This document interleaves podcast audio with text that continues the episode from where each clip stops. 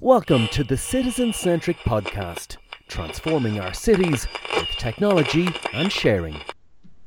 Okay, welcome to the Citizen Centric Podcast. Uh, I'm Ken Dooley and I'm here with Elisa Ronca from Siemens. Um, I need to find out Elisa's full uh, job title at the moment, but in her LinkedIn profile it says PropTech Humanizer, Digital Transformation Driver, UX Enthusiast, and it is exactly those qualities that we have Elisa on today. Uh, welcome to the podcast, Elisa. Thank you very much for having me. Okay, cool. Um, and you're originally from Finland, but you're working now in Zurich. That's correct. Yes, I moved here in September last year. Okay. And you have a really fun uh, work history. So before you tell me about what you currently do in Siemens, um, what has been your kind of journey to your current role? How, how do you want to describe that? Well, it's a bit of an unconventional journey, that's for sure. So I started in, in the in the um, realm of uh, accounting and finance, and did that for 10 years in all kinds of uh, corporations, including Siemens, and then moved over to develop to a development function about three years ago, uh, and now I'm working in the digital business development side of things here in Zurich. So um, not the most traditional career path, uh, to be honest. And your original development function was that more kind of people development and kind of almost human resources connected, uh, personnel development?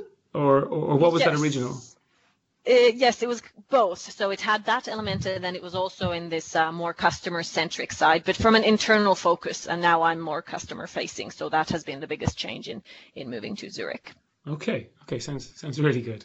Um, and then and, and then what is your current role? Um, so, so you, you you have you have this kind of high level lines on, on LinkedIn, which is which which I think describes what what I see your expertise as. Let's say. Um, what what what is the the form the formal kind of role that you have in, in Siemens? So the formal title is a bit long. So it's Business Development Innovation Manager. Uh, so kind of covering everything under one umbrella. Yeah. Uh, but in reality, it's really uh, about the emerging technologies that we see happening both in the IoT, um, in the end user facing workplace apps and, and so forth and making sense of that and how do we communicate that to customers? How do we create the value from it um, and kind of take a step out of just the technology hype and into kind of the the why why do we need these? What do we do with them? So basically that's that's my role um, for for region europe. Okay. And and we seem to talk a lot of the same language at the moment um, and in, in, in just the approach um, that, that, we're talking about it. I think my background in sustainability where we were trying to get people to give up their their personal car five ten years ago the idea was that you have a couple of share cars um, 500 meters from your home and you say to people, you can save lots of money by not paying on tax and insurance and owning a car. Do you know how much they depreciate over the years? You should really rent a car and kind of share it with your neighbors. Um, but this idea of kind of saving money and it being practical and sensible was never ever going to work. Um, there was always that element of it needs to have convenience, it needs to make my life better, um, it needs to kind of save me time, it doesn't have to save me money. Um, and and when I've seen those kind of drivers from sustainability solutions not working in cities, um, it, that's kind of been, let's say, the inspiration for me to understand that yes, uh, from a practical engineering point of view, something is logical and makes sense, but actually the kind of drivers are are are much wider than that. It's more like make my life nicer, easier, and kind of user experience. So what kind of journey have Siemens had in this idea that you can't just put a kind of logical, functional solution? You need to kind of attract people to it and, and add add kind of value to their day. Uh, you guys have had an interesting journey in, in, in kind of that story. Yes, that's correct. So we've also transformed as an organization quite a lot in the past few years. Um, and the slogan I always want to say is experience matters. And that's something we need to start thinking about also in terms of building technology, that it's the experience in, in interaction, uh, for example, in sales situations, but it's also the interaction of with people to the spaces, to the services and whatever is going on inside the building. And the technology needs to support that. So the matter of experience has become vital in in everything uh, that we do. And I think that's transforming our organization as well quite significantly. And uh, what you said about the kind of the saving money aspect on the sustainability side, I'm, I'm fully with you there. I think it's kind of becoming not so interesting anymore just to squeeze and optimize and kind of try to reach the the best um, efficiency as possible you have to have something else uh, on top of that uh, but of course having said that when you focus on the on the let's say the user experience in a building you need to have a return on investment on yeah. that and that yeah. that becomes kind of the interesting balance as to how do you quantify a return on investment on something that's based on experience, which is not really that well quantifiable? And uh, that's something I tackle with every day and, and find extremely interesting. Yeah, and I, I think from my point of view, because I'm, I'm tackling the same thing on a daily basis, I think we've started to see. Um, so, from an innovation point of view in the built environment, I'm really interested in kind of, uh, you know, new investments in IoT or, or you know, uh, creating kind of uh, breaking data silos and, and, and, creating new models from that. But the kind of impetus for change isn't in the industry. So one thing that's creating an impetus for change is I think when we play the user experience kind of card and we think about it that way, there's no longer B2B kind of business anymore. Everything is B2B to C. And if you focus on the C in that chain, then it's kind of creating impetus. So it's something like, you know, some of the most um, easy to sell IoT in buildings at the moment is smart washroom. Um, so that there's always soap and always towels. Um, and the user experience in a shopping center or restaurant, the, from the, from a toilet's point of view or or restrooms point of view, is always perfect. Um, but actually, then they're using the data generated by them to send the cleaners at the perfect amount of times so they're not coming too often. Um, so they've kind of focused on the user experience, they're delivering the user experience, and then they need to somehow indirectly. Um, kind of make the system more efficient that way, but the focus is is is on the on the consumer, let's say, um, and and from my point of view, that's how that's how people are making new investments. That's how the kind of change is coming. Um, so it's us communicating to them that if you start with the user side, that there is a chain where you can use that information to kind of make the system, let's say, more efficient, or or and and that means kind of less costly, let's say. Yeah, I'm, I'm with you there, and we we also talk about that a lot in terms of the kind of the operational efficiency that you gain when you focus on the end user or the C in the in the formula. Yeah. yeah. Um, but I, I think also that's that's kind of a one-dimensional view. We do use that a lot because that's quantifiable and that's easy to justify upwards in an organization when you need to make investments. But I think what's even more interesting is then the let's say the upside potential you have in terms of growth or revenue um, when you you focus on the user experience. So if it's a shopping mall, the kind of revenue that you can generate more, or if it's an office, yeah. uh, the productivity of the employers, and how does that relate then to the top line growth and so forth. And when you when you start speaking that talk track, it actually um, interests the C level way more than yeah. just the let's say facility management efficiency. But that's often the lever that's used to to justify the investment because you can calculate it. So it's a nice balance to try to kind of tackle both ends, but, but I think we need to also step out of just the operational efficiency and facility management improvement um, discussion and the fact that we use that as a justification and kind of start to value uh, the much bigger upside potentials that we have on the on the growth side. Oh, okay. But I think yeah. it's early stages. yeah, but, but but that brings us perfectly to the to the kind of the, the what some of the talks you've been giving lately about about buildings being active contributors to business success. Um, so then, if you take it one abstract level higher and you really talk about user experience as a wide concept in a building, uh, kind of creating more revenue for a shopping center or increasing well-being or productivity, um, how, how do you do that? How can buildings be active contributors to business success? Well, first of all, I think they have to be. If they are not, if they are just being optimized, I think it's it's really the uh, old-fashioned way of looking at buildings. So they have to become active contributors, and that then brings us to this kind of contextual intelligence of that building. That what is the business that's being done within? What are the strategic KPIs uh, for for the business to flourish or to gain competitive advantage? And how do you then kind of derive out of that uh, what the building needs to provide? So kind of stepping out of just thinking about the building as a physical structure, but starting from the business, the, the strategic KPIs, and drilling down from there to the technologies that support, and part of them, of course, being in the building um, area. Okay. So it's not easy. It's not easy Yeah, yeah, for yeah. sure not. but So- it's a it's a different way of looking at at buildings. So, so how do how do we how do we add a little bit more meat on that on the bone of that discussion then? So, so you know, if people kind of talk about buildings as platforms, um, as as you know, a building is a really open, uh, flexible space that you can have a yoga class in the morning and a library, and, and it can be a city library in the evening, and it can be something else in, um, um, after that.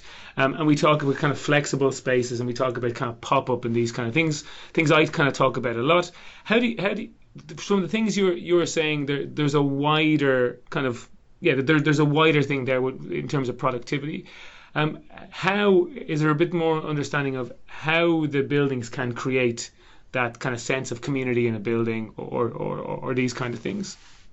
Yeah, so the, the concept of productivity, first of all, is very widespread and Yeah. multidimensional. So I think the kind of the easiest things to grasp are, first of all, the actual productivity killers. So what are the kind of um, elements in the building or in the in the business that's being run there inside that building um, that are creating kind of um, unwanted uh, productivity loss. So the the one of the easiest concepts is to think time. Like what are the uh, things where you lose time when you Yeah. shouldn't? For example, finding spaces is, is a great example, or having uh, discrepancies between uh, the the spaces um, uh, in terms of the booking system or reality. So having occupancy sensors within to kind of get the real time transparency, and and those are the kind of the easiest low hanging fruits I, I see in in especially in the office spaces to just decrease time wasted because that should immediately impact then time that can be used for productive work and uh, growth uh, revenue yeah. Um, in the first place. So I think that's the easiest one to connect the dots with.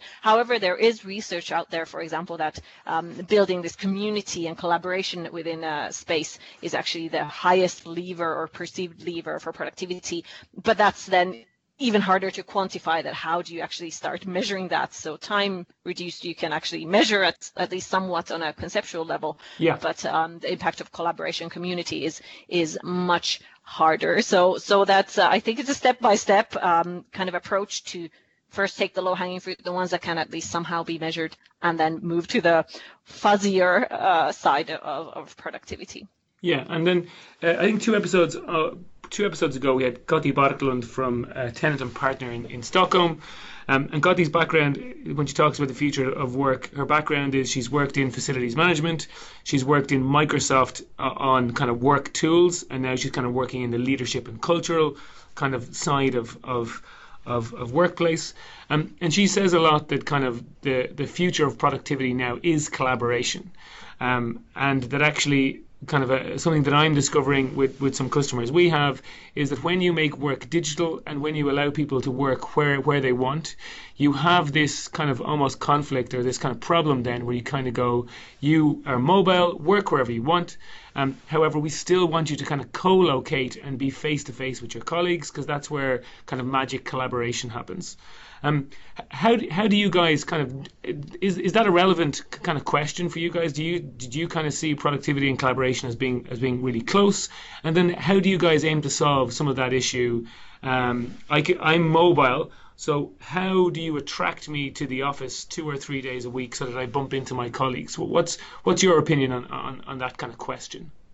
Yeah, that's a very interesting question, something we think about all the time, uh, because I believe the biggest competitor of office space now is actually the home and the convenience and comfort of, you know, working in your pajamas on your couch, which is okay, not ergonomically maybe the best, but uh, from a from a comfort point of view, definitely. Uh, so we do see the home as a competitor to the office, and somehow the office needs to step up its game uh, to to be able to provide um, the same or a different level of of um, convenience. Um, what I believe is is huge is how can an office create a what we call the bump effect or the serendipity effect of people to just bump into each other and then naturally uh, kind of organically start to collaborate because collaboration can never be forced from the employer perspective or if you try to you probably end up with an adverse effect. So kind of how could spaces and technologies foster this kind of bump bump effect? Um, that's not i think the e- it's not the easiest question. It's not the lowest hanging fruit but i think it's something we need to be mindful of, of and have in the back of our minds when we develop technologies and when we develop physical spaces as to whether it is at least somehow trying to support this bump effect. Because I'm I'm with you there that I believe that's really where the magic happens and where innovation happens. And collaboration on a digital level only is never the same because you miss the human factor and you miss that let's say the empathetic layer of people um, coming together. And and that's part of that magic for sure yeah again and and actually you know we talk a lot as well that it mightn't even be the the, the home either but it is something local it is uh, when I was doing my PhD, I was two days a week in my local library, um, and it allowed my commute to be, you know, three minutes. Um, it allowed me to, you know, not iron my clothing and basically put on a crumpled T-shirt um, and kind of just just turn up somewhere um, and work, and it was kind of really productive. But, but, but yeah, I really see this this element that there will be WeWorks or there will be neighborhood, you know, co-working spaces that that we can just rock up to one or two days a week. Um, because you won't then be interrupted by washing clothes or you won't have to cook your own lunch or, or, whatever the reason is. Um, I think the guy in Amsterdam, kind of, the, the, uh, Frans Anton, who we interviewed from Amsterdam, was talking about his wife hoovering as, as he tries to get some work done. Um, so the, the, there is a, is a third option as well, but but regardless of those options, we need to kind of somehow create this bump effect or this this serendipitous meetings because collaboration is happening in corridors. Um, and it is happening um, as you walk into the lunch restaurant and someone's walking out and you say, "Hey, have you seen uh, the new project that we have? I think you'd be really interested." So creating and attracting people to kind of workplace seems to be a really important element of this. I'm with you there, and also creating this kind of freedom to innovate. Because I mean, if you just, as you said, put people in a room and and and expect them to come out with some great um, uh, ideas, I'm not sure how many of the biggest innovations out there actually have emerged in that uh, setting. So I believe it is kind of in order for creativity to creativity to really flourish, you need to have that kind of freedom, and that means that you have to have this serendipity um, effect of, of of people just starting to collaborate in maybe the weirdest settings Yeah. Um, and yeah. the, as you said, the co-working spaces maybe provide this as well um, already by default. And how could you then again compete with that kind of a dimension yeah. um, from a uh, corporate office point of view? It's um, it, it's a growing challenge uh, looking at the the success of the of the co-working spaces. Definitely. Yeah, and, and from our perspective, from our collective company's perspective, so Siemens and Granlund, I suppose five, ten years ago, um, the discussion on this topic would have been, you know, really good lighting so you can concentrate, um, and you know, really good ventilation so you're not falling asleep, and that the the building from a functional point of view that it isn't hot, that it isn't cold, um, that you know the water runs so you can wash your hands or get a glass of water or whatever. Um, but now the but now the question is is is much more kind of kind of experiential. Um, you know, we've said it doesn't matter if it's a crappy building or if I don't have a monitor and I'm sitting on a, a bad table with a laptop. I'm probably more interested if if if the lunch queue isn't very long. Um, or we've even challenged, you know, instead of putting lots of noise sensors to make sure that we're not having, you know, too noisy offices. Um, someone has challenged us saying, "Hey, can we have free M and M's every day at work instead of, you know, tech?" Um, so it's it's important that companies like us that are embedded in the technology side that we start thinking this way as as well. Correct, and also we need to delight the users. So when you think about the technology, as you said, it's often very functional, and it's very much so that okay, now we, you know, we've we've cracked the code. Now we have the perfect conditions for everyone in a space. But in addition to that, that's correct. I mean, you have to in order for uh, getting the productivity levels to a certain certain extent. Uh, but you have to also have that delight factor as to what you could maybe learn from the from the consumer side business uh, as to how people are being delighted. Um, and reflect that into the office space and then you reach this level of inspiration and kind of the other dimensions of of um, uh, productivity. Yeah. And kind of even the language you're using is different for for, for you know from a, I'll, I'll pin you guys you know to, to traditional Siemens. And I'll say, you know, even the language you're using, you know, about, you know, these buildings have to be active contributors, and you know, and that we're talking about serendipity, and you're talking about delight. So, so how do, yeah, how do you use this language? Why does you know a an innovation manager in Siemens um, start to think the way you think? Um, is it because of your background? Is it because um, you you always have, have have had a focus on kind of human centered innovation? Uh, why don't more people in in an industry like that that we're in think the way you you're thinking? Probably the reason behind is because I'm coming from a very different angle into it. So I haven't grown up with, let's say, fiddling with technology and and to be honest, I'm not delighted with the technology in itself. I don't find the passion in uh, just the tech. So it comes from a wider perspective. Um, my background from having a strong background in, in accounting supports in kind of whatever we are doing to think about the return on investment factor and how does that affect the, let's say the corporate incentives. So that supports in what i'm doing. But the biggest factor is really um, a few years back when i started seeing what's happening in the in the b2c uh, market in terms of um, design thinking and service design and how that was really becoming a big hype there but was not even touched upon yet uh, in our industry which is bit lagging behind, I think, in, in a lot of uh, new trends. And I started thinking it's so big in the B2C area that it must come to, to our industry as well. And I really started deep diving into it and studying that and then trying to kind of filter the ideas and the mindset out of it into the context that we live in in the in the building industry and um, I think that's one reason why it has been uh, quite successful and is still an ongoing journey and journey yeah, for yeah, us but, but I think it really needs to be filtered because if we think about let's say design thinking the first impression that people have is like oh let's put post-its post-its up yes. on the wall and you know have an ideation session. And that's not really what it is. It's it's really the human centricity and the customer centricity and the definition of meaning behind uh, any kind of technology and that coming then to the question of value and deep uh, deep diving into things like empathy which um, in the let's say the tech centric uh, world that we live in um, has not been a hot topic before but once you start integrating that into uh, it becomes very very interesting and very holistic view on kind of technology and and that's uh, what I try to support with. Yeah, but but it's it's also difficult to kind of create. I think it's really cool that you've. I would almost say that you've accidentally fallen into the into into the tech world because your original role in Siemens, you know, um, you, could have done it parallel to without knowing very much about the business. Um, or maybe I'm wrong there. And and the fact that you've accidentally fallen into a kind of a tech company and then and then you've you've become so useful. The, the kind of question is, how does another company have an ELISA? Do you have do you hire? I think the, the, what's interesting about this is, can you hire this with create hires with service designers and embed them in teams, or do you need um, kind of more contextual intelligence that, that sometimes you talk about a lot? That you have to have a little bit of business, a little bit of technology, a little bit of let's say human centric thinking um, and maybe you need to wrap it all up in the communication skills to to sell those that viewpoint to other people so can you just hire some service designers to to kind of think the way you think or do you need to have a kind of broad ranging experience that you can only get from being in the workplace for a while that's a good question. I mean, I, I think uh, it's a start to hire, let's say, service designers externally, yeah. but not trying to think of that as a silver bullet, as oh, now we have service designers, yes. so we just pop them in the group, and then you know everything will happen. That that uh, you can actually even get an adverse effect yeah. because uh, the outside organization might feel that okay, what is this? There's just someone coming in and trying to change everything. Um, so or, it might or, work. Or, uh, yeah, or actually, the re- the rebound effect of that as well is I don't have to think human centric anymore. We hired this person yeah. to do that for me, so I can I can stop worrying about that question.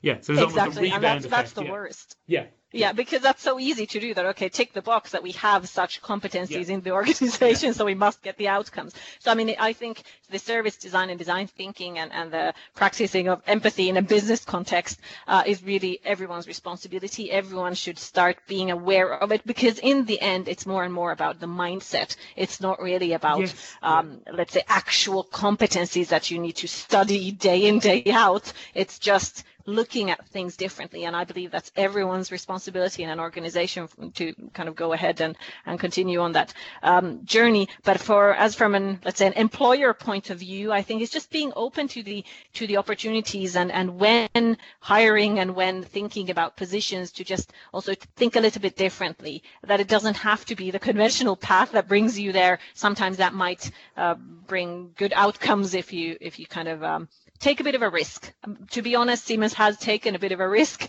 in, in me if you look at my CV and reflect that to the role I'm doing. Um, but um, it, it seems to work uh, quite nicely, at least so yeah, far. It, it really looks like it's working really well. Um, so then, just from that mindset point of view, because I use that word a lot, I use it a lot around um, the kind of problems uh, we would like to solve with data that that that at, at this emerging stage of the industry, it isn't solve everything with data. It's it's finding the one or two things that you could illuminate something with data and kind of building credibility with them. But but back to the kind of back to let's say your role in the industry. Um, and that mindset and, and the concept of contextual intelligence. This is something I've heard you talk about before. How do you see what is contextual intelligence and how does it add value to it to an organization uh, in in the kind of things we're trying to talk about here adding user experience to a to a tech company so contextual intelligence, I think, is always, again, starts from the business. So if you have a building, the building exists for a reason. I mean, it, it destroys the nature, so it must do it for a reason, right? Yeah. And it's what's being done inside. So if it's a hospital, it's different. If it's a shopping center, and so forth. And that's kind of the start of the contextual intelligence. That what does that mean? What do the people then do inside, and how does the business flourish? What what are the kind of the aspects affecting it? And when you start from that journey and then you start thinking about, okay, so technology wise, what should we do? Um, you really end up in this contextual intelligence part of it. Um, of course, that requires then uh, quite a lot of uh, from from the technology. I mean, from the let's say data integration, as you said, we data silos are very prominent still, and trying to break that to really bring that next level of intelligence. Uh, but it really starts from the from the context of the business and the people people within uh, a building. Yeah, and and do we need? Does every organization or every kind of let's say team or department kind of need one person who's able to kind of have all those thoughts in their head at the same time. That they have a little bit of business knowledge, a little bit of so business knowledge meaning you know from a financial perspective, not industry knowledge, um, because a little bit of knowledge of the bottom line, a little bit of knowledge of the of the technology you're trying to sell, of the of the industry you're in, a little bit of knowledge of that new way of thinking, that kind of human centric approach.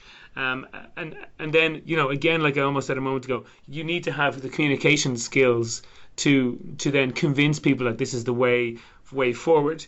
Um, the the more we kind of read is that is that those people in an organization or department are really important, and you can't just create the same impact by having four people in a department who, who together will work on the same story, let's say, or the same yeah the same kind of story and and and, and the same kind of uh, to to sell the same approach, let's say.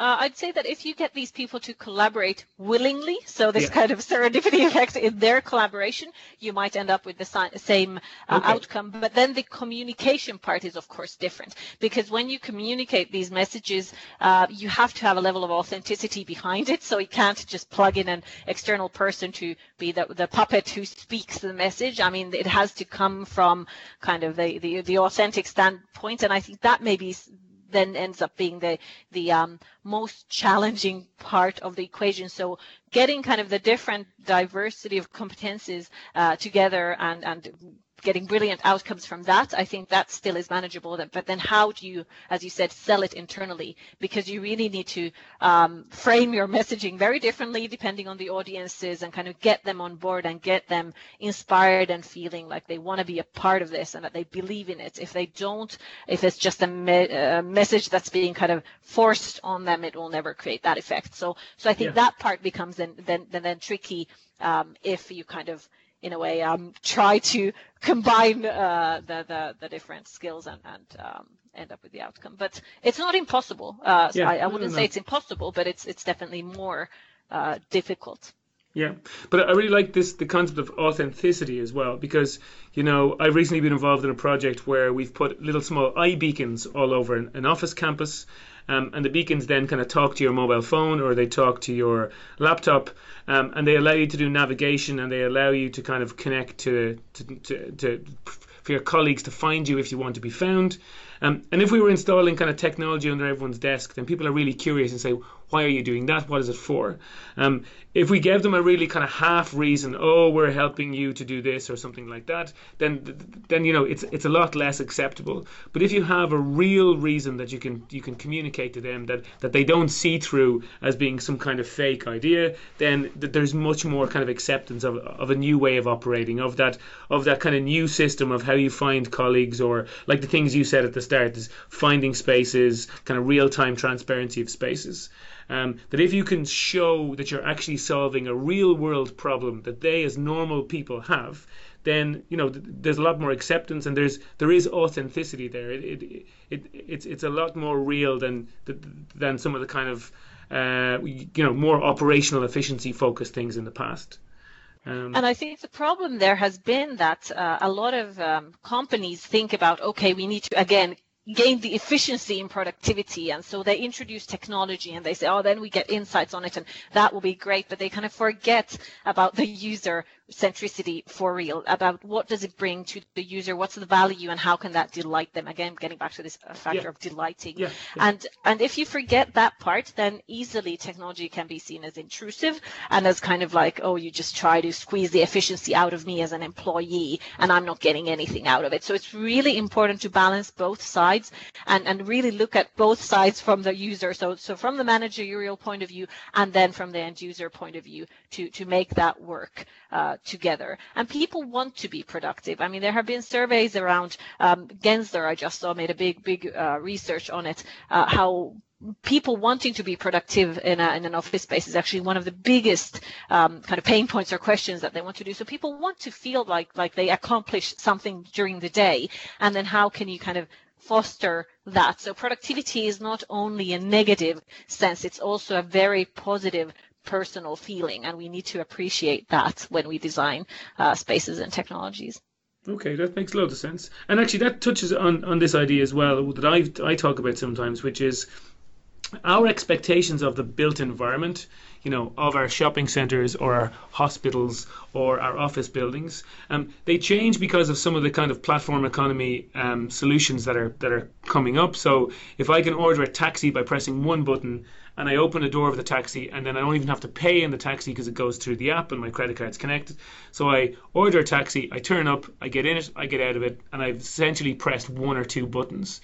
Um, and I can do the same with kind of Uber Eats or Wolt or Foodora, whatever kind of food delivery service there is. I can open the app, I can say, hey, I want the same order as I had last time. Uh, my family are ordering sushi, and then it turns up at the door and it's two or three clicks. Um, are you seeing that the kind of expectation of built environment is changing because of some of these really elegant, kind of nice platform economy solutions? Definitely. So because it's the same humans, same users that yeah. are within buildings that use these these sort of end consumer apps, um, they they expect the Uberization of everything. I like to call it that way because it has to be this certain level of fluidity in experiences, uh, and the built environment needs to start catering for that. It becomes the friction becomes unacceptable uh, also in the physical spaces, and whether that's about accessing spaces or whether it's about interactions in the spaces, uh, the, the, all the friction or most of the friction at least needs to be uh, removed. And that can be removed if you think about it smart from a from a technology perspective. Yeah. but the era of accepting friction is over uh, thanks to the the development on the b2c uh, front. Because it said it's the same humans and they have the same level of expectations. So so it's just a matter of time. I think at this point in time we are still kind of on the verge. So some kind of friction is still understood and, and accepted, but I, I think we are moving fast towards the, the time when it's unacceptable. Yeah, and and obviously there's the frictionless kind of journey. Let's say the kind of customer journey. Um, how? What do you think are the drivers? What what you mentioned the kind of frictions in an office building a while ago. Um, I sometimes dis, you know describe friction or kind of user centric as you know it has to save me time, it has to give me more choice, um, it has to be super easy to use. I don't want to be logging in all the time and typing in my bank details all the time. So time, choice, easy, and then if it can help me or support me to be productive or healthy or safe um, then you know healthy and safe and helps me to be that way. It doesn't tell me to be that way. I have to make that own personal decision, but it can support me.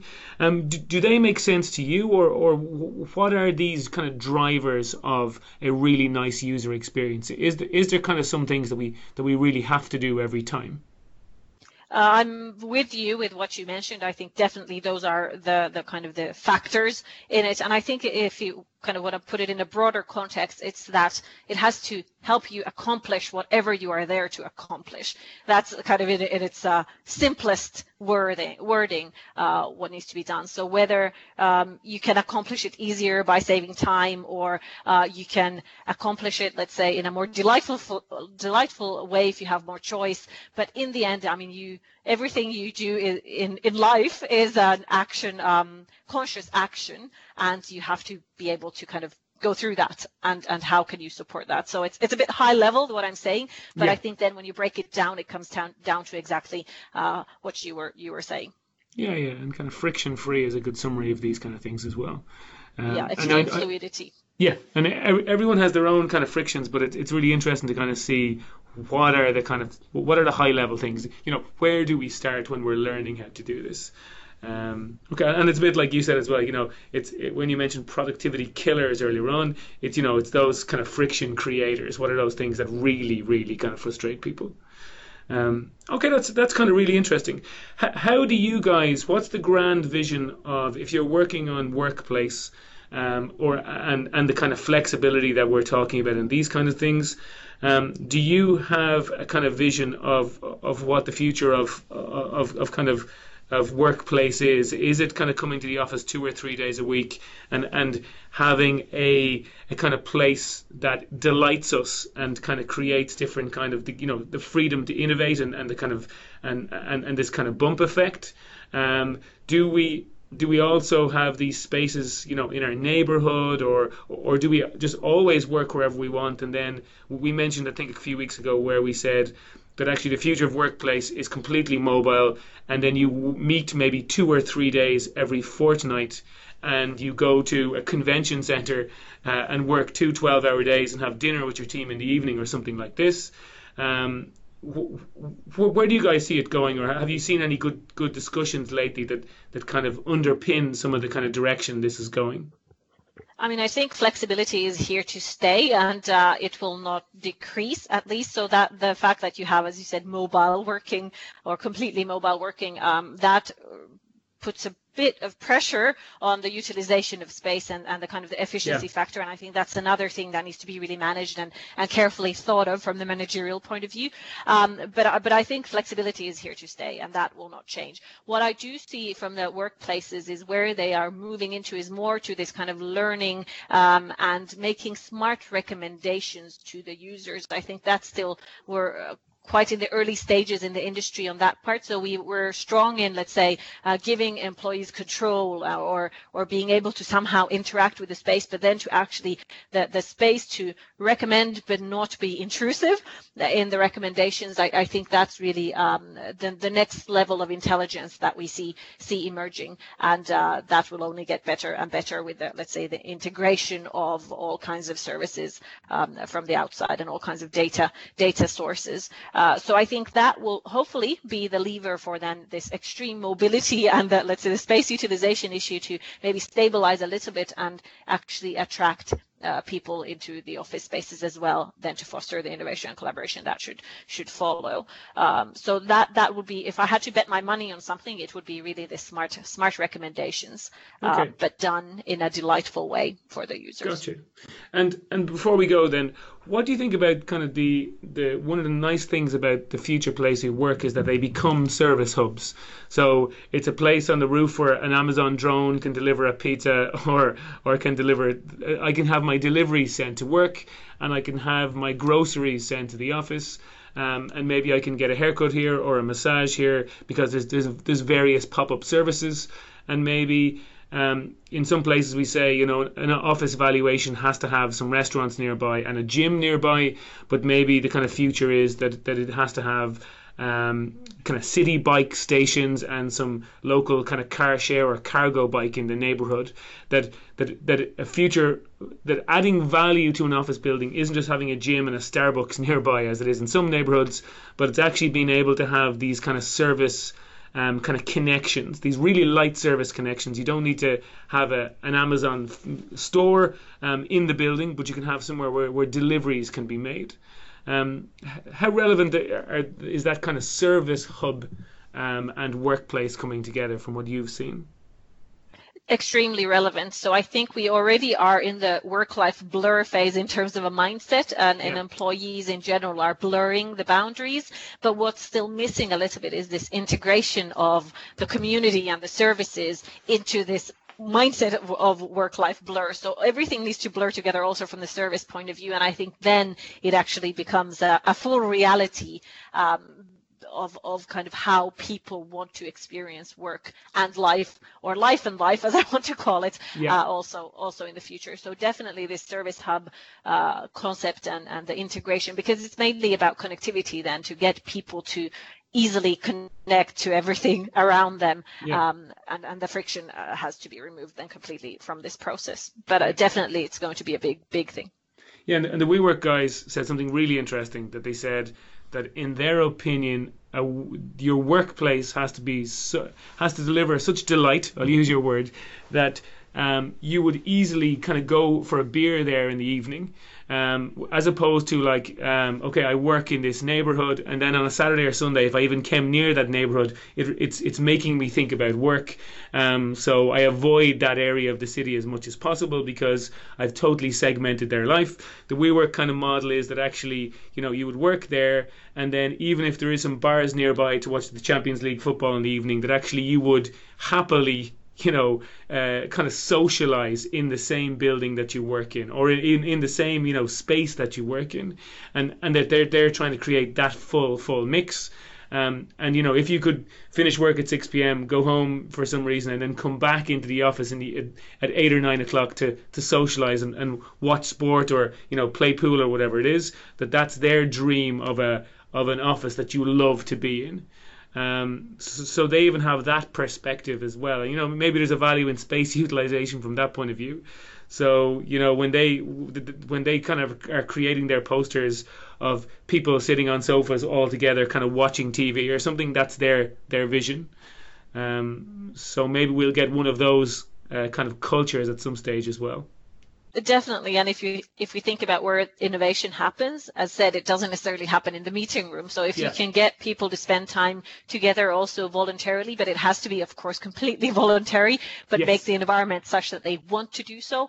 Um, I think that's also when when you see, let's say, a jump in the level of innovation yeah. of an organization yeah, as well. So, so so maybe that's the top level top level target that you voluntarily voluntarily spend time in the office zone, whatever that means, across the road from work, in work, um, completely out of working hours. And if Siemens or Granlund or whoever are, are, are creating that culture, then then I think we know we've done a good job definitely. And I, I, think we still have some journey ahead of us, and the whole industry does. Uh, but I think that's what we need to start aspiring for. Really, how we can cater for the users um, for real.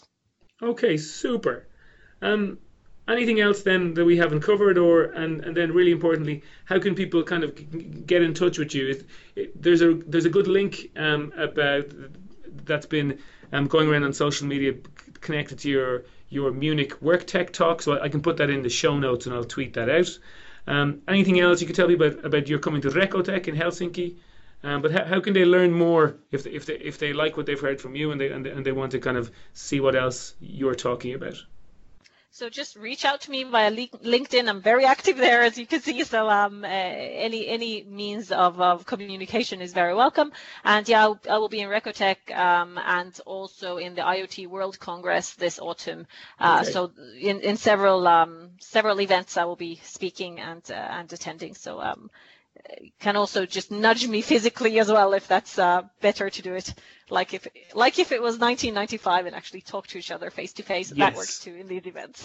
It is and I, I, hope to see you face to face at one of those events myself.